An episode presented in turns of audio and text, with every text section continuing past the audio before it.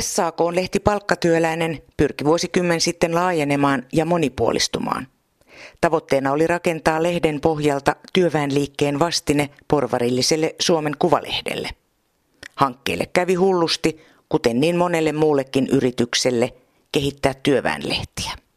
Siteeratut sanat ovat kolmen vuosikymmenen takaa, jolloin SAK palkkatyöläinen lehden arvostettu päätoimittaja Sakari Montonen jäi eläkkeelle. Tuolloin elettiin yhtä murrosta ja Sakari Montonen patisti ammattiyhdistysliikettä huolehtimaan, että sillä on käytössään palkansaajien asiaa tuntevia viestintävälineitä. AY-liikkeen eheytymisen jälkeen 70-luvulla AY-lehdistö osin myös niin sanotulla keltaisella siivellä otti asiakseen toimia vastapainona porvarilliselle hegemonialle ja oikeiston dominoimalle medialle. Vasemmalla ajatus oli, että Einuäs Revon ja Erkki Raatikaisen pääjohtajakausina, eli vuosina 1965-79 sitoutumattomammaksi muuntunut yleisradio toimisi kuvitellun laatujournalismin poliittisesti tasapainottavana tekijänä. Sen ohessa tasapuolisen tiedon välittäjänä olivat sitten tuolloin jo miljoonaan levikkiin yltäneet SAK-lehdet. Niiden tarjoama yhteiskunnallinen aineisto oli erittäin laaja. Lehdistä saattoi muun muassa seurata kansainvälisiä asioita, joista kirjoittivat esimerkiksi jo tuolloin tiedemieheksi edennyt tohtori Raimo Väyrynen ja moni muu, kuten vaikkapa Juhani Artto tai Dan Gordin. Uutisjutut ja pääkirjoitukset poikkeavat erittäin paljon toisistaan. AY-liike pärjää uutispuolella, työnantajat pääkirjoituspuolella. Näin havaitsi Tuomo Lilja Procradu-työssään vuonna 2001. Tässä julkisessa sanassa kysytään, mikä on parimiljoonaisen ammattiliittoihin järjestäytyneen työväestön omien tiedotusvälineiden asema tänään? Onko niillä edes pyrkimystä olla jonkinlainen vastapaino yhä voimakkaampana höökivälle porvarilliselle hegemonialle? Esimerkiksi olla vastapaino tai toinen näkökulma ajassa, jossa julistetaan suuria asioita. Niitähän riittää vaikkapa siihen, että parikymmentä suurten viestintäyritysten eritasoista johtajaa kantaa huolta sosiaalisen median kummajaisista, aivan kuin Chaplinin Parasvalot-elokuvan sirkustirehtööri Calvero koulii kirppuja ruoskalla. Merkittäviksi itsensä kokevien sijaan nyt puhutaan aikakauslehdistä, tarkemmin järjestölehdistä, joita eri kokoiset, mutta pääosin samoja tarkoitusperiä ajavat AY-lehdet ovat. Niistä puhuvat Innolink Researchin tutkija Mikko Ulander, JHLn motiivilehden toimituspäällikkö Maarit Uusikumpu ja ammattiliitto Proon Pro-lehden päätoimittaja Katja Palhus, kukin erikseen.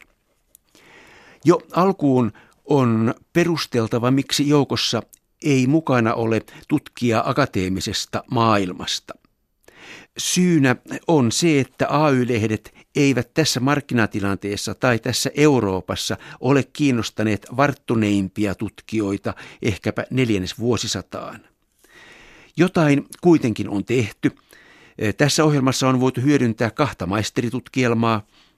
Päivi Pajulan – Tampereen yliopiston journalistiikan gradua, työnantajadiskurssit SAK ammattiyhdistyslehdissä, missä hän selvitti, kuinka AY-lehdissä rakennetaan ja ylläpidetään työntekijöiden ja työnantajien välisiä valtasuhteita, sekä Tuomo Liljan Helsingin yliopiston valtiotieteen gradua – SAK-laisen ammattiyhdistysliikkeen viestintästrategioiden kehittymisestä vuodesta 1969 vuoteen 2000.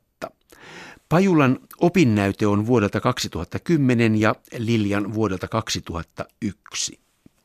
Journalismin tärkeänä tehtävänä on pidetty demokratian ylläpitoa ja kehittämistä. Samaan aikaan on alettu huolestua esimerkiksi asiajournalismin kuihtumisesta. Tästä näkökulmasta katsottuna AY-lehtiä voidaan pitää demokratian edistäjinä, sillä mielestäni niiden jutut ovat tyyliltään asiajournalismia. Edellä oleva päätelmä on Päivi Pajulan gradusta. Kaupallisella puolella usea yritys tekee lukija- ja järjestötutkimuksia. Tutkimuspäällikkö Mikko Ulander työskentelee Innolink-yritysryppäässä. Hän puhuu tutkimustoiminnasta, joka hyödyttää muun muassa järjestöjen työtä. Joo, tota, uh, Innolink Research on kotimaan markkinajohtaja asiakastarpeisiin räätälöidyissä tutkimuksissa ja tehdään vuositasolla noin 600 asiakastoimiksiantoa, joista, joista merkittävä osa kohdistuu myös tuonne järjestö- ammattiyhdistyssektoriin ja, ja myös sitten lehtien lukijatutkimuksia tehdään. Onko haluttu selvittää jotakin osakokonaisuutta tai liiton tai järjestön tai vastaavan mediakuvaa.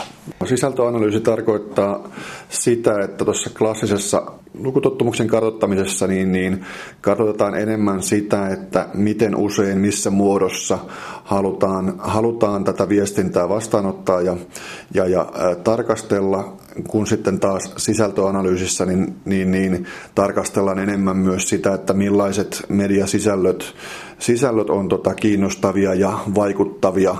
Ja erityisesti kun puhutaan järjestökentästä, ammattiyhdistyskentästä, niin, niin tämä vaikuttavuusnäkökulma on myös siinä erityisesti läsnä, kun miettii tästä, tarkastelee asiaa edunvalvonnan näkökulmasta.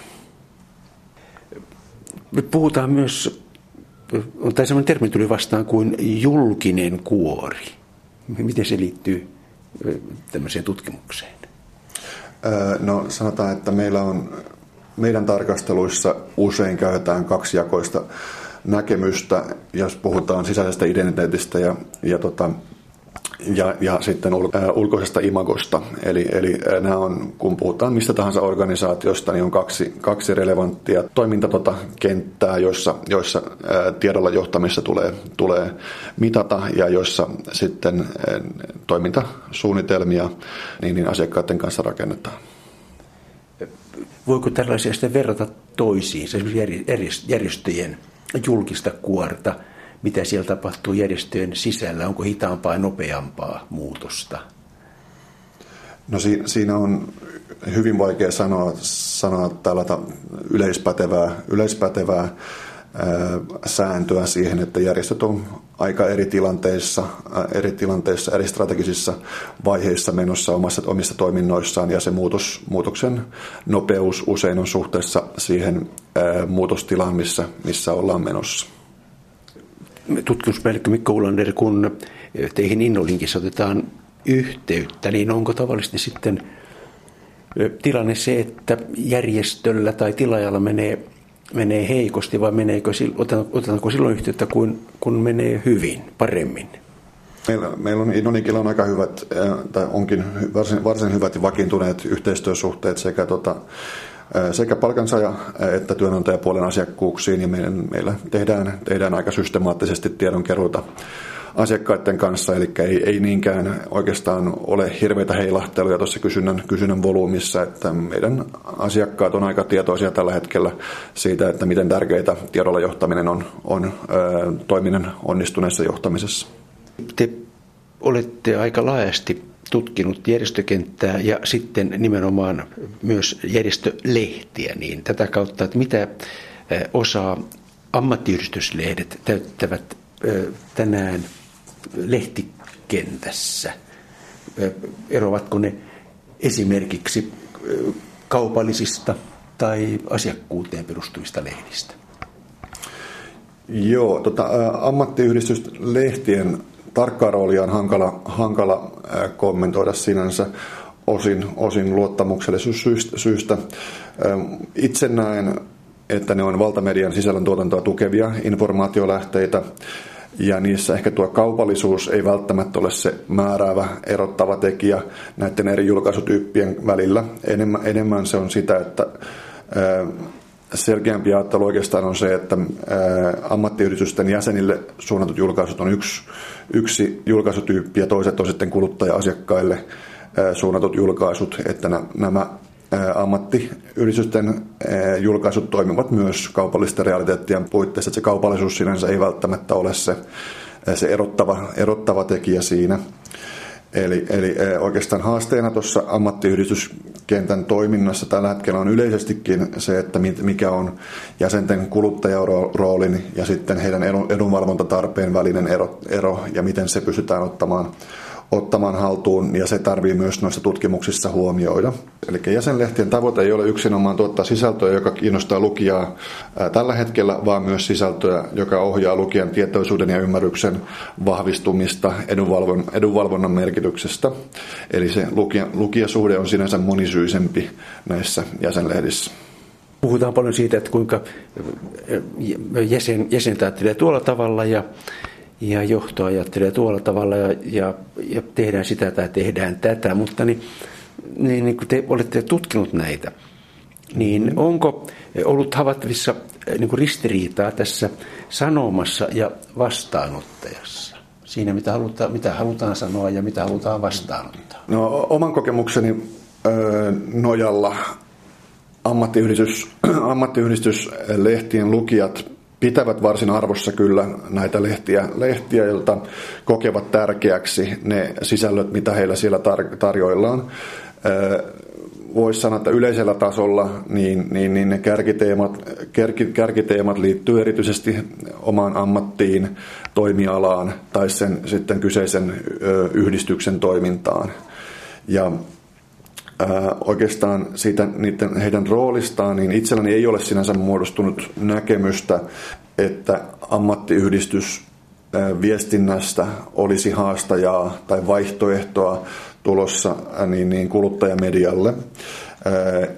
Itse näen sen oikeastaan erillisenä mediakentän trendinä, joka jos miettii kansainvälistä kontekstia, niin, niin se vaihtoehto tulee todennäköisemmin muodostumaan, syntymään tällaisten sitoutumattomien verkko, verkkomedioiden ö, kautta esimerkiksi joukkorahoitukseen perustavana. Et sinänsä tuo ö, ammatti, ammattiyrityslehdet ei omasta näkökulmastani ole kilpaileva tai vaihtoehto kuluttajamedialle. Julkisten ja hyvinvointialojen liiton motiivilehden levikki on noin 220 000. Se on jo pitkään ollut yksi Suomen suurimmista AY-lehdistä. Lukijat työskentelevät kunnissa, VRllä, kouluissa, sairaaloissa, armeijassa ja yhä enemmän yksityisellä sektorilla. Toimituspäällikkö Maarit Uusikumpu. Meillä on kuusi toimittajaa ja yksi taittaja ja viisi on niin suomenkielistä toimittajaa ja yksi on kaksikielinen toimittaja, eli ruotsi-suomi. Ja sillä te pystytte sitten ottamaan osaa juuri esimerkiksi yhteiskunnalliseen keskusteluun? Ky- kyllä, jota siis sehän riippuu sitten haastateltavan valinnasta. Että meillä on semmoinen yhteiskunnallinen kulmilla juttutyyppi, jossa niin kuin jotain asiantuntijaa tai henkilöä, jolla on jotain sanottavaa jostain asiasta, jolla voi olla myös jotenkin toinen näkökulma asiaan, niin haastatellaan, niin siinä yleensä on tullut tämmöistä kriittistä yhteiskunnallista juttutyyppiä. Sitten edunvalvonta on semmoinen, missä saadaan tämmöistä kriittistä yhteiskunnallista näkemystä yleensä. Nyt on ollut paljon tämä pakkolaki, yhteiskuntasopimus ja nämä asiat, joissa tota, on pystytty osoittamaan myös toista näkökulmaa siitä, että kun sitä, niitä pakkolakeja ja paljonkin suitsutettiin Suomen talouden pelastajana, niin meidän tehtävä oli tietysti jäsenistölle myös osoittaa, että se ei välttämättä kuitenkaan ole nyt kaikkien etu, nämä pakkolait, vaan että mitä se tarkoittaa meidän jäsenistön esimerkiksi kukkarossa. Että heiltä, minkä verran heiltä esimerkiksi menee sitten taloudellisina menetyksinä näistä, näiden pakkolakien mukana. Ja kyllähän se oli, me tehtiin sitä juttuja, laskelmat, ja tota, kyllä se yhden kuukauden palkkaa vastasi tämä menetys, että se on melkoinen lovi kyllä pienipalkkaisen ihmisen kukkaroon. Siis nostitteko te esille sen, että ne, teillä on naisvaltainen jäsenistö? Ja... No kyllä sekin on nostettu, koska nämä, nämä useimmat pakkolait ja nämä, niin, niissä on niiden sukupuolivaikutuksia ilmeisesti ei ole tehty tätä suvausta. Ja kuitenkin sitten selkeästi ammattiliiton puolella, kun sitä on selvitetty ja muuta, niin nähdään, että ne erityisesti rokottaa kyllä naisia ja julkisen sektorin naisia. Eli tämä oli yhtään yksi tyyppi teidän, teidän kulmilla sarja. Kulmilla, joo. Kulmilla juttutyyppi, joo. Joo. Sitten, sitten on myös pystytty kriittistä näkökulmaa tuomaan sellaisissa juttutyypeissä, jossa meidän lukijat pitää tämmöisistä henkilöhaastatteluista, missä jäsentä haastatellaan ja muuta tai työpaikalla tai hänen, hänen työstään ja muuta, mutta sitten voidaan myös hyvin laajentaa niitä asioita, joka jäsen on kohdannut jonkun epäkohdan vaikka työssään tai työelämässään, niin se voidaan laajentaa tämmöiseksi yleisemmäksi, laajemmaksi teemaksi hänen tarinansa kautta. Sitten meillä oli tämmöinen sananvapausteema, jossa oli Koukkuniemessä työskennellyt lähihoitaja. Toissa kesänä oli valtava hellekesä ja hän yritti siellä työpaikalla saada muutosta, kun vanhe, vanhukset ja työntekijät olivat näännyksissä siitä helteestä, että saataisiin ilmastointia toimimaan ja ei oikein sitten mitään tapahtunut siellä ja hän otti sitten lehteen yhteyttä ja antoi sinne haastattelun ja sen jälkeen hänen työsuhdettaan niin sitten jatkettu. Ja teimme tästä hänen tarinastaan jutun ja laajensimme sen tämmöisen sananvapausteemaan, että mitä saa työssä puhua ja saako. Ja mitä tämä sananvapaus oikeasti meillä tarkoittaa, että onko se sana ihan oikeasti vapaa joka paikassa. Meillä on kuitenkin ammattialoja, joissa on paljon tämmöistä tota, tietosuoja-asiaa, että sosiaalialalla esimerkiksi niin tietysti voi kaikesta puhua oikeasti. Että se oli ihan mun mielestä hyvä esimerkki siitä, kuinka yksittäisen ihmisen asia ja tarina voi laita tämmöiseksi kriittiseksi laajemman kysymyksen tarkasteluksi. Eli henkilöiden kautta voi tuoda. Kyllä, ihan tämmöinen humanistinen juttu, juttu, tarina, tarinallisuus kiinnostaa ihmisiä ja siihen voi aina sitten kytkeä tämmöisen laajemman näkökulman. Niin JHLn motiivilehden toimituspäällikkö Maarit Uusikumpu, et ollut lainkaan innostunut määrittelemään, että ammattiyhdistyslehdet olisivat vastavoima. Miksi ei vastavoima, vaan hait toisella. Mille, mille vastavoima? Ää, tälle yhteiskunnalliselle hegemonialle, mitä jotkut tahot tässä maassa toteuttavat. Varmaan saattaa monella toimittajalla sellainen ajatus, että näin me voisimme tietysti yrittää olla, mutta emme ehkä ihan täysin vastavoimakaan emme ainakaan voida olla vain vastaan kaikkea, koska me ollaan neuvotteluorganisaatio ja me neuvotellaan tuolla neuvottelupöydissä ja työehdoista ja muista ja myös sopimukset pitää saada aikaiseksi. Ja myös se, että olisi vaan aina vastaan, niin ei ole ehkä välttämättä rakentavaa aina. Ja neuvotteluita ja lopputulosta, niin kuin, että sen saisi sitten aikaiseksi sillä lailla hyväksyttävällä tavalla.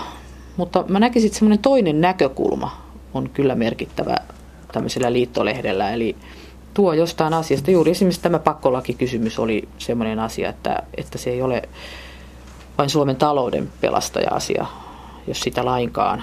Sitäkään nyt ei ole tietenkään pystytty ollenkaan tota, osoittamaan mitenkään aukottomasti tai millään tavoin oikeastaan, että miten se nyt loppujen lopuksi sitten tätä Suomen taloutta pelastaisi. Monet niistä pakkolakien kohdista on hyvinkin semmoisia jäänyt epämääräiseksi se faktinen tieto siitä, että mikä on. Mutta se, että me voidaan sitten se toinen näkökulma tosiaan tuoda meidän jäsenelle, että tämä tarkoittaa, tämä toinen näkökulma tätä, että sinun kohdallasi sinä menetät vaikka näin paljon rahaa sitten ihan tämmöisen pakkolain myötä, joka voisi myös ehkä toivottavasti aktivoida ihmisiä toimimaan ja yhteiskunnallisesti ja vaikuttamaan itseään koskeviin asioihin. Voi sanoa, että nämä pakkolait on sellainen asia, että ei kyllä kentän väki ehkä ole mistään asiasta mun aikana, kun mä oon ollut täällä töissä, niin puhunut niin paljon kuin näistä pakkolaista. ne on kyllä, siitä on tullut paljon palautetta, kun niistä on kirjoitettu meidän äh, niin kuin toimitukseen ja sitten ylipäätään, että niistä puhutaan työpaikoilla ja on puhuttu niistä asioista ja muuta, että ei ennen ehkä ole ollut tämmöistä teemaa pitkään aikaa, mikä olisi näin yhdistänyt työntekijöitä ja keskusteluttanut työpaikoillakin. Ja voiko sitä ajatella, että tämä toinen näkökulma voisi olla myös vaihtoehtoinen tieto? No kyllä sekin on totta kai jo, että, että saadaan niin kuin, jos on faktista vaihtoehtoista tietoa ja se voidaan tehdä näkyväksi, niin sille, että, koska ei journalismi oikeastaan voi tehdä ilman faktista tietoa tai se hyöty on juuri siinä, että sulla on sitä faktaa, mihin sä perustat väitteessä sitten tai sen toisen näkökulman. Se on se, mutta että sitä, sitä tiedon, miten sitä tietoa tuotetaan, niin me saamme tietysti totta kai SAK kauttakin semmoista, jos ne on koko kaikkia palkansaajia koskevia asioita, niin sieltähän tulee tietysti numerotietoa ja tutkimuslaitoksista ja sitten tietysti ihan jo olemassa olevat tutkimukset ja tutkimuslaitokset, mitkä tuottaa tietoja, niin niitäkin voi myös tarkastella toisin kuin miten esimerkiksi vaikka valtamedia löytää sieltä jonkun toisen näkökulman tai tiedon, joka tota, antaa niin kuin siihen niin kuin pontta siihen toisen tyyppiseen näkökulmaan. Meillä yhä edelleenkin seurataan Ruotsia ja Ruotsin esimerkkiä. Ruotsissa on hyvin vahva kommunaal, eli JHLn sisarijärjestö. Mm. Ver, vertaatteko te omaa motiivianne heidän, heidän lehteensä tai lehtiinsä tai yleensä ruotsalaisen ammattiyhdistysliikkeen lehtiin? No kyllä me ollaan joskus siihen kommunaalin lehteenkin tota, ehkä verrattu.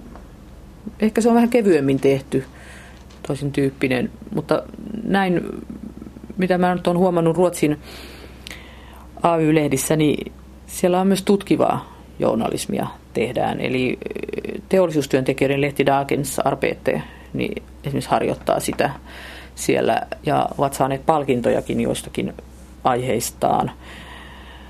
Mutta meillä tota, AY-lehdet tuotetaan liittokohtaisesti ja resurssit on ehkä sillä tavalla kuitenkin pieniä, että siihen tutkivaan journalismiin sinänsä ei ole semmoiseen pitkäaikaiseen ehkä seurantaan, niin, että voitaisiin irrottaa ihmisiä tekemään sitä, niin ei ole sillä tavalla ehkä resursseja. Koska siinä kuitenkin pitää sitten, voi olla, että jotain keissiä joutuu seuraamaan pitkän aikaa, kun sä haet sitä aineistoa ja materiaalia ja faktaa ennen kuin sä voit julkaista tällaisen. Ja sit siitäkin huolimatta, että sä oot tehnyt huolellisesti sen tutki, tutkivan journalismin osuuden ja sitä materiaalia hommannut ja lausuntoja ja muita, niin voi olla, että vetää juttu vesiperän, että, sä, että sitä ei voi ehkä julkaista tai uskalta, uskalla julkaista. Että se, siinä on aina myös riski ja se on sitten tietysti ilman muuta resurssia taloudellinen kysymys, tämmöinen asia. Ja sitten toinen tyyppi, mikä on, tämä asia, mikä tuolla on eri tavalla Ruotsissa, niin siellä liittolehdet on itsenäisempiä suhteessa siihen emo-organisaationsa. Eli he voivat arvostella nämä toimittajat niissä lehdissä myös liittonsa harjoittamia epäkohtia tai hallintoa tai jotain. Että ne, ne pitää semmoisen voimakkaammin journalistisen itsenäisyyden siellä ja se on jotenkin sallitumpaa siellä, että täällä ehkä ihan ei tämän tyyppiseen pysytä, miten siellä Ruotsissa voidaan toimia. Pidetään vähän etäisyyttä siellä, niin kuin se toimitus pitää etäisyyttä siihen liiton johtoon ja organisaatioon. Oletko yhtään Tuo on hirveän vaikea kysymys. En mä sitä sinänsä pelkää. Ruotsissahan on tehty näin ja siinä on monia hyötyjä siinä, että siitä saa synergiaetua kyllä joissakin jutuissa ja sitä on helpompi ehkä versioida ja on tietyn tyyppisiä asioita ja aiheita, joita, joita voitaisiin niin kuin hyödyntää sitten useammassa liittolehdessä. Mutta ehkä sitten kuitenkin semmoinen, nythän on tietysti tämä palkansaajien lehti ja muuta, mutta että ehkä siihen voisi enemmän satsata tämmöisessä niin kuin tämmöisen tutkivan journalismin puoleen niin kuin tämmöisessä isossa keskusjärjestössä tai, tai sitä jotenkin niin kuin korostaa tai painottaa, että, että on myös, sillä on nimittäin etunsa myös sillä, että tota, toimitus on täällä, että on omat toimitukset liitoilla. Mutta niin ne on oikeasti siellä Ruotsissakin, missä se osakeyhtiö on niin niillä liittolehdillä, vaikka ne on sen saman osakeyhtiön alla, niin niillä on omat toimitukset ja omat toimittajat niille lehdille. Mutta sitten on tietynlaiset juttutyypit, joita kaikki voi hyödyntää. Että joku tekee ja sitten muutkin lehdet sitä voi hyödyntää. Että kyllähän tämmöinen malli voisi olla, mutta sitä, sitä mä en suosittele, että liitot lähti sulkoistamaan niin kuin jollekin ammattimaisille mediataloille, jossa tehdään tota asiakaslehtiä ja tämän tyyppisiä. Et niin omaa toimitustaan, koska siinä kyllä menetetään se, että se liitto tai jäsenlehti, yhteisölehti, yhteisömedia alkaisi muuttua ehkä enemmän tämmöiseksi asiakasmediaksi tai julkaisuksi, jolloin tota, menetään se kriittinen näkökulma ja sitten kun se ei ole enää sitä omaa toimituskuntaa, niin sitä sisäistä tietoa myös menetetään aika paljon. Että, että semmoinen asiakaslehtityyppinen media niin ei minusta sovi tota, ammattiliittoon, jonka pitää olla mun mielestä myös yhteiskunnallinen vaikuttaja. Te käytätte motiivissa myös piirroksia. Joo, meillä on pilapiirroksia, meillä on ne motiivitsi paikka, meillä on se Seppo Leinonen, joka on tota, näitä piirroksia meille tekee ja hänellä kyllä on hyvinkin poliittista tämmöistä satiiria ja pystyy kääntämään asioita niin kuin siinä kuvassa. Ja ne on ollut hyvin pidetty ja meidän jäsenet pitää siitä. Että kyllä tämä kriittinen aineisto on tärkeää meidän jäsenistölle, että sitä on.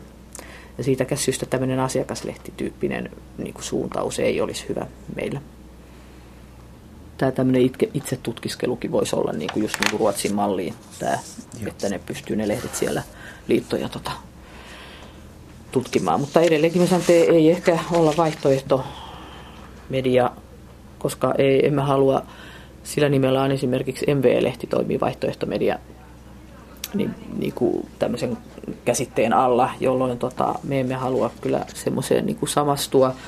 Myöskään emme voi olla täysin, täysin niin kuin kokonaan ehkä vain vastavoima valtamedialle, koska meillä on myös tämmöiset erityisalat, millä me niin kuin operoidaan tai kirjoitetaan niistä, että tota, niillä on kuitenkin koko repertuaari käytössä. Kaikki asiat on niin kuin tavallaan, ja niitä taas sitten on meidän toimintaympäristö on aina niin kuin aihe, että tämä meidän toimintaympäristö määrittelee niin kuin aiheita hyvin paljon. Et mä näkisin, että se toinen näkökulma on se semmoinen merkittävä asia, mikä meidän tehtävä on, ja kriittisyys.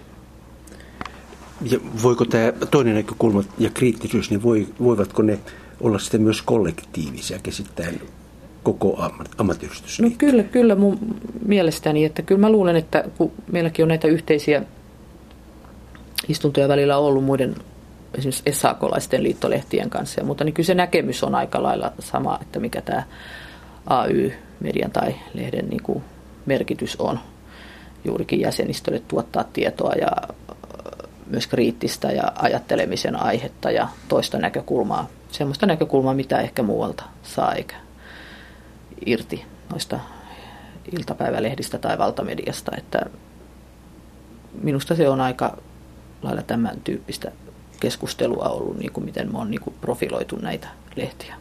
AY-lehtien voidaan nähdä olevan ainakin kohtalaisen virkeä vaihtoehtoääni valtamedialle ja kaupallisia päämääriä tavoitteleville medioille. Päivi Pajulan tutkimus nosti esille virkeän vaihtoehtoäänen. Tämä tuntuu olevan lähellä sitä, mihin päätoimittaja Katja Palhus pyrkii ammattiliitto Proon Pro-lehdellä. No se on Ammattiliitto Proon neljä kertaa vuodessa ilmestyvä jäsenlehti. Ammattiliitto Pro on STTK on suuri jäsenliitto ja yksityisen alan ammattiliitto. Et meidän jäsenet, joita on vähän yli 100 000, niin he työskentelee suomalaisessa teollisuudessa, palveluissa, rakennuksilla, niin tällaisissa koulutettu, koulutusta vaativissa tehtävissä, mutta eivät kuitenkaan ihan ylimmässä johdossa, että asiantuntijoina ja esimiehinä. Ja mitkä ovat tämän Pro-liiton? Prohan on aika nykyaikainen mm. nimi ammattiliitolle. Mitkä ovat sen juuret?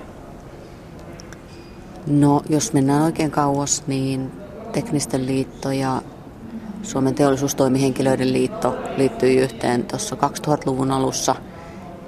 Mutta sitten tämä Pro syntyy varsinaisesti silloin 2010 vai 2011, jolloin tähän toimihenkilöunioniin ja pankkitoimihenkilöliitto suora yhdistyivät. Silloin syntyi Pro. Että ei haluttu mitään, niin kuin, että joku sulautuu johonkin, vaan haluttiin, että kokonaan uusi liitto uudelta pohjalta. Ja siitä alkoi Pro. Siitä on nyt viisi vuotta. Ja teille tosiaan jäseniä on toista sataa tuhatta, ja Kyllä. vai? Joo, ja työmarkkinoiden käytettävistä heistä on noin 90 000 mitä tarkoittaa sitten, että ei olisi työmarkkinoiden käytettävissä? Että on eläkkeellä. Meillä on myös seniorijäseniä. Ja heidän, eli aktiivisenten, entäs myös passiivisenten niin heidän valistamisekseen teette sitten muun muassa Pro-lehteen. Joo, tämä on yksi jäsen etu, että saa lehden kotiin. Idea on, että tässä lehdessä olisi sitten hyötyä ja iloa. Että jos ihmiset lukee tätä lehteä työpäivän jälkeen, niin siinä ei ihan hirveä paatos kiinnosta välttämättä, että siinä koitetaan kertoa tämmöisiä mukavia hyödyllisiä esimerkkejä, että miten on vaikka joku ongelmatilanne työpaikalla ratkaistu ja miten on saatu hommat toimimaan kivasti. Että niin kuin tällaisten myönteisien hyvien esimerkkien kautta kerrotaan työelämästä. Ja sitten tietenkin näytetään niin kuin Pro-lehti on kaveri, semmoinen vertaistuki, näyttää, että minkälaisissa töissä ja mitä kaikkea Proon jäsenet tekevät. Koska meillä on niin kuin ihmisiä, jotka työskentelee neljällä sektorilla ja on hyvin erilaisissa töissä. Että heitä oikeastaan yhdistää se, että työskennellään yksityisellä sektorilla. Et finanssisektori on aika iso, että siinä on, olisiko nyt 15 000 jäsentä. Ja sitten on teollisuussektori ja palvelusektori ja sitten ICT ja viestintäsektori meillä, että monelta alalta on väkeä. Ja tämä Pro-lehti, se ilmestyi aluksi, kun tämä liitot, liitot ö, ö, fuusioitiin tai yhdistettiin uusi liitto, niin silloin se tuli kerran kuukaudessa suurin piirtein ja nyt se on mm. sitten harventunut. Joo, vai oliko se silloin yhdeksän kertaa vuodessa, mutta joka tapauksessa niin kyllä, että näinhän se printtimedia on pienentynyt monessa muussakin asiassa, että niin tässä meidänkin toiminnassa, että enemmän paukkuja on sitten suunnattu siihen, että verkossa ilmestyy joka päivä uutisia osoitteessa proliitto.fi. Ja nyt sitten vuosi sitten alkoi myös Pro TV-kanava, eli netissä voi katsoa videoita, jotka liittyy prolaisten arkeen tai työhön. Mutta niissä on niin sellainen vähän vielä kepeämpi ote. Eli teillä on, teillä on televisio, oma, te, oma... Videoita, joo, nettivideoita, kyllä. Nettilehti ja printtilehti. Niin, joo, tai nettiuutiset ja printtilehti. Niin, silloin joo, joo, kyllä. Niin, niin pyrittikö te vastaamaan tuohon liiton tiedottamisen tarpeeseen vai jäsenistön tiedon tarpeeseen? Onko sillä eroa? No kyllä se niin kuin ehkä kysymästä, kysynnästä enemmän lähtee, että koitetaan kertoa, mitä liitto tekee ja että miten ihmiset voi saada apua tavallaan omiin työsuhdeongelmiinsa tai sitten työelämän yleiseen menoon, että saada siihen semmoista vertais, vertaistukea tai tunnistettavia tilanteita tai olisi ihan mahtavaa, että jos ihmiset löytää jotain niin kuin hilpeätäkin. Mutta meidän esimerkiksi, no okei, okay, totta kai meillä on vähän näitä niin kuin synkempiäkin uutisia sitten, varsinkin sitten tuolla meidän verkkouutiset, niin ne on ihan näitä päivän polttavia talousuutisia, että milloin missäkin yrityksessä sitten tapahtuu. Että usein siellä kerrotaan YT-neuvotteluista ja taloustilanteesta ja tällaisesta ihan niin kuin päivän uutisia. että se on ehkä vähän, ei nyt niin piristävää niin kuin mitkään uutiset. Mutta sitten taas lehdessä idea on se, että, että sieltä saisi just näitä mukavia esimerkkejä, että miten tilanne on ratkennut töissä tai miten luottamusmies sai jonkun muutoksen aikaan tai ihan tällaista arkista, mutta että niin kuin myönteisen kautta. Että maailma on täynnä valitusta, kukaan ei halua kuunnella sellaista. Te olette osittain ulkoistanut viestintänne, Joo. niin, ja monta kertaa kun ulkoistetaan, niin silloin myös tämä viestinnän muoto tai kohde, se muuttuu ja muututaan jäsenlehdestä esimerkiksi asiakaslehdeksi, niin onko teillä tapahtunut tällaista? Onko, onko tämä ollut sitten syynä tähän ulkoistamiseen? Niin, kyllä siinä on ehkä enemmän niin kuin resurssit. Ja sitten on ajateltu myös, että se on, että tämä liitos kuitenkin joutuu ihan noihin monenlaisiin viestintäjuttuihin ottamaan kantaa tai käyttämään aikaa. Että se on hyvä, että esimerkiksi lehti ja nyt tämä videotuotanto, että niihin voidaan sitten tämä meidän kumppani keskittyy niihin niin kuin sataprosenttisesti. Ja plus, että ehkä jos ajattelee niin sellaista ei siihen ole haluttu mitään erityisen vahvaa semmoista ohjausta, että,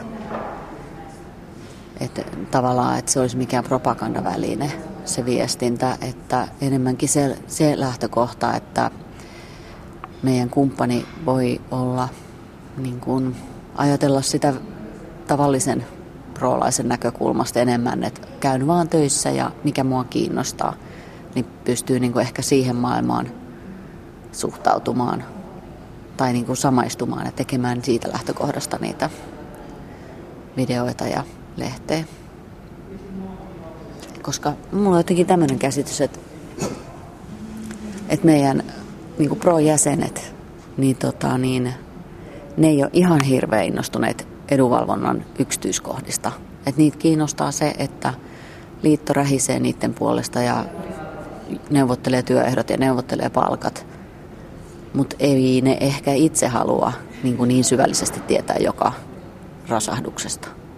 Sen takiahan ne kuuluu liittoon mun käsittääkseni, että joku hoitaa nämä neuvottelut heidän puolestaan. Ja kyllähän niin kuin huomaa, että täällä kun me, minkälaisia juttuja tänne tulee, niin kyllähän työnantajat tahallaan tai tahtomattaan niin toimii sillä tavalla, että jonkun työntekijän tai toimihenkilön oikeuksia siinä sitten poljetaan. Ja sehän ei, sehän olisi paljon helpompaa, jos kaikki tietäisi työelämän pelisäännöt ja näin tehdään. Ja nythän näin ei ole. Että mä näen ehkä just semmoinen kansanvalistustyö tai semmoinen tiedon lisääminen omista oikeuksista, että se on musta aika tärkeä. Voiko niin tätä kautta myös löytää pro-lehdelle tai ehkä laajemminkin ammattiyhdistysliikkeen lehdistölle tämmöisen yhteiskunnallisen roolin? No ehkä joo, että eikö Suomesta kansanvalistuksen idea ole aina ollut hyvin niin kuin tärkeä jostain 1800-luvulta saakka, niin nythän kun toisaalta koko ajan puhutaan tästä, että työn pitää olla intohimo ja kaikkien pitää joustaa ja Suomi pitää saada nousuun keinolla millä hyvänsä, niin ehkä siinä puheessa niin me ollaan sitten muistuttamassa siitä, että kyllä tästä pitää saada semmoinen säällinen palkka, että ihminen tulee sillä palkalla toimeen ja että mitä tästä muutenkin näistä työehdoista on sovittu, niin sen mukaan eletään voiko ajatella, että te olette jonkinlainen vastavoima meidän vallitsevalle hegemoniallemme? No en mä kyllä näe vastavoimana, että ehkä sellaisena niin kuin täydentämänä vaihtoehtona. Että jos ajattelee esimerkiksi sitä, että, että joku tehdas tai yritys neuvottelee kumppaninsa kanssa jonkun tuotteen hinnasta, niin ei se, se ole mitään ihmeellistä. Se on ihan business as usual – mutta sitten jos tehdas tai tehtaan johto neuvottelee työvoimahinnasta, niin sitten siinä nähdään heti luokkasota ja kaiken näköistä muutakin merkillistä vanhanaikaista. Et itse en ehkä näe sitä niin, että se on vaan se business as usual, että neuvotellaan työehdoista. Se on se meidän homma. Niin päätoimittaja Katja Palhus, teettekö te itse jonkinnäköisiä laajempia tutkimuksia tästä lukijatutkimuksia? Joo, on tehty, mutta edellisestä lukijatutkimuksesta on nyt pari-kolme vuotta aikaa. Joo, kyllä tehdään. Ja se antoi tiedon? Joo, että se antoi saman tiedon kuin kaikista muidenkin lehtien lukijatutkimukset, että saadaan arvosanaksi kasi, kaikki on ihan tyytyväisiä. Ihmiset osaa sanoa niin kuin ehkä enemmän niin päin, että jos ne kohtaa jotain, mitä ne ei halua lukea, niin sen ne osaa sitten sanoa, mutta ei ne osaa ehkä etukäteen sanoa ihan hirveän tarkkaan, että mistä ne haluaisi lukea niin kuin näin. Mutta sitten kaikki palaute on ihan superarvokasta ja kyllä me tehdäänkin niin kuin juttuja sen mukaan, mitä, mitä kysytään. Että jos joku aihepiiri nousee esiin, että tästä haluttaisiin lisää. Esimerkiksi nyt tehtiin verkkoon joku juttu tuosta äitiyspäivärahalain muuttumisesta, minkä nyt tämä uusi hallitus päätti, tuli voimaan, tai tulee nyt ensimmäinen neljättä voimaan, niin niin sit siitä heräsi jollekin lukijalle verkossa kysymys, että mikä ihmeen 6 plus 6 plus 6 malli, että mitä tässä niinku, mikä juttu se on. Niin sitten me tehtiin saman tien juttu verkkoon siitä, että mikä se on. Eli että millä tavalla esimerkiksi perhevapaat voidaan STTK ehdottoman mallin mukaan jakaa. Niin, niin mikä se 6 plus 6 plus 6? No se on sellainen malli, että perhe voi itse päättää, kun lapsi syntyy, että e, jakaa sen, sen perhevapaan sellaisiin osiin, että äiti pitää kuusi, isä pitää kuusi ja loput kuusi he saavat itse päättää, kuka ne käyttää ja missä vaiheessa sitä perhevapaata. Et kun ongelma on se, että miehet eivät käytä perhevapaata, ellei ne ole heille erityisesti korvamerkitty, niin tämä kannustaisi sitten siihen suuntaan, että siinä olisi todellakin kuusi kuukautta olisi korvamerkitty isälle. Niin sitten se todennäköisemmin tulisi pidettyä. Entä suhde elinkeinoelämän lehtiin tai työnantajiin? Ensin Tuomo Liljan havainto. AY-lehtien kannalta oikeudenmukaisempi tuomio voitaisiin antaa, jos niitä verrattaisiin esimerkiksi erilaisiin elinkeinoelämän sisäisiin äänen kannattajiin. Ja Päivi Pajula. Kieli saattaa olla entistä ronskimpaa ja vastakkainasettelu vielä jyrkempää aikoina, jolloin jonkin alan laaja lakko ja hankalat palkkaneuvottelut koskettaisivat työmarkkinaosapuolia. Maarit Uusikummun mukaan tiukemmat äänenpainot tai kovempi kritiikki perustuvat edunvalvonnan oikeustapauksista tai tutkimuksista saatuihin tietoihin.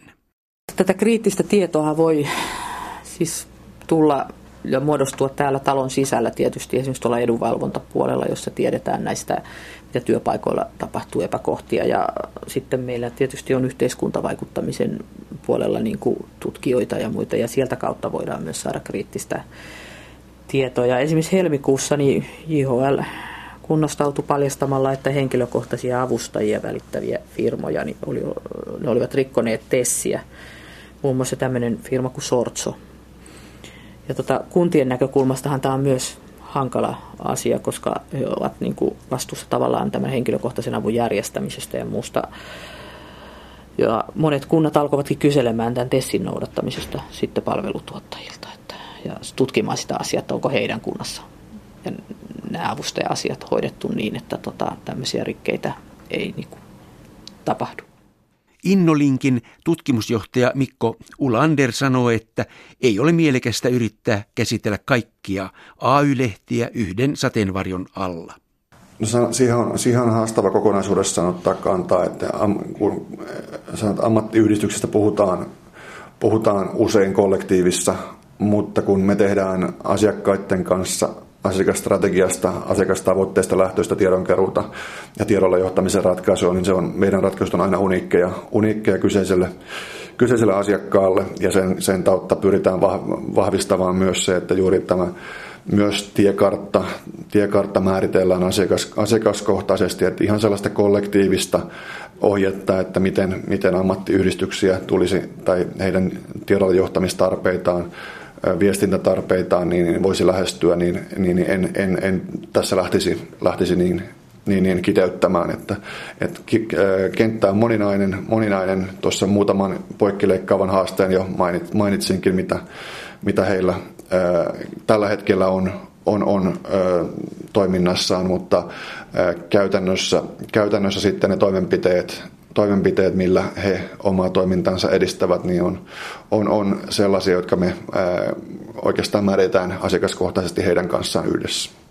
Kun akateeminen maailma ja yliopistomaailma yllättävän vähän, suorastaan musta häkellyttävän vähän tutkii ammattiyhdistyslehdistöä, niin sehän jättää totta kai teille markkinatoimijoille tilaa.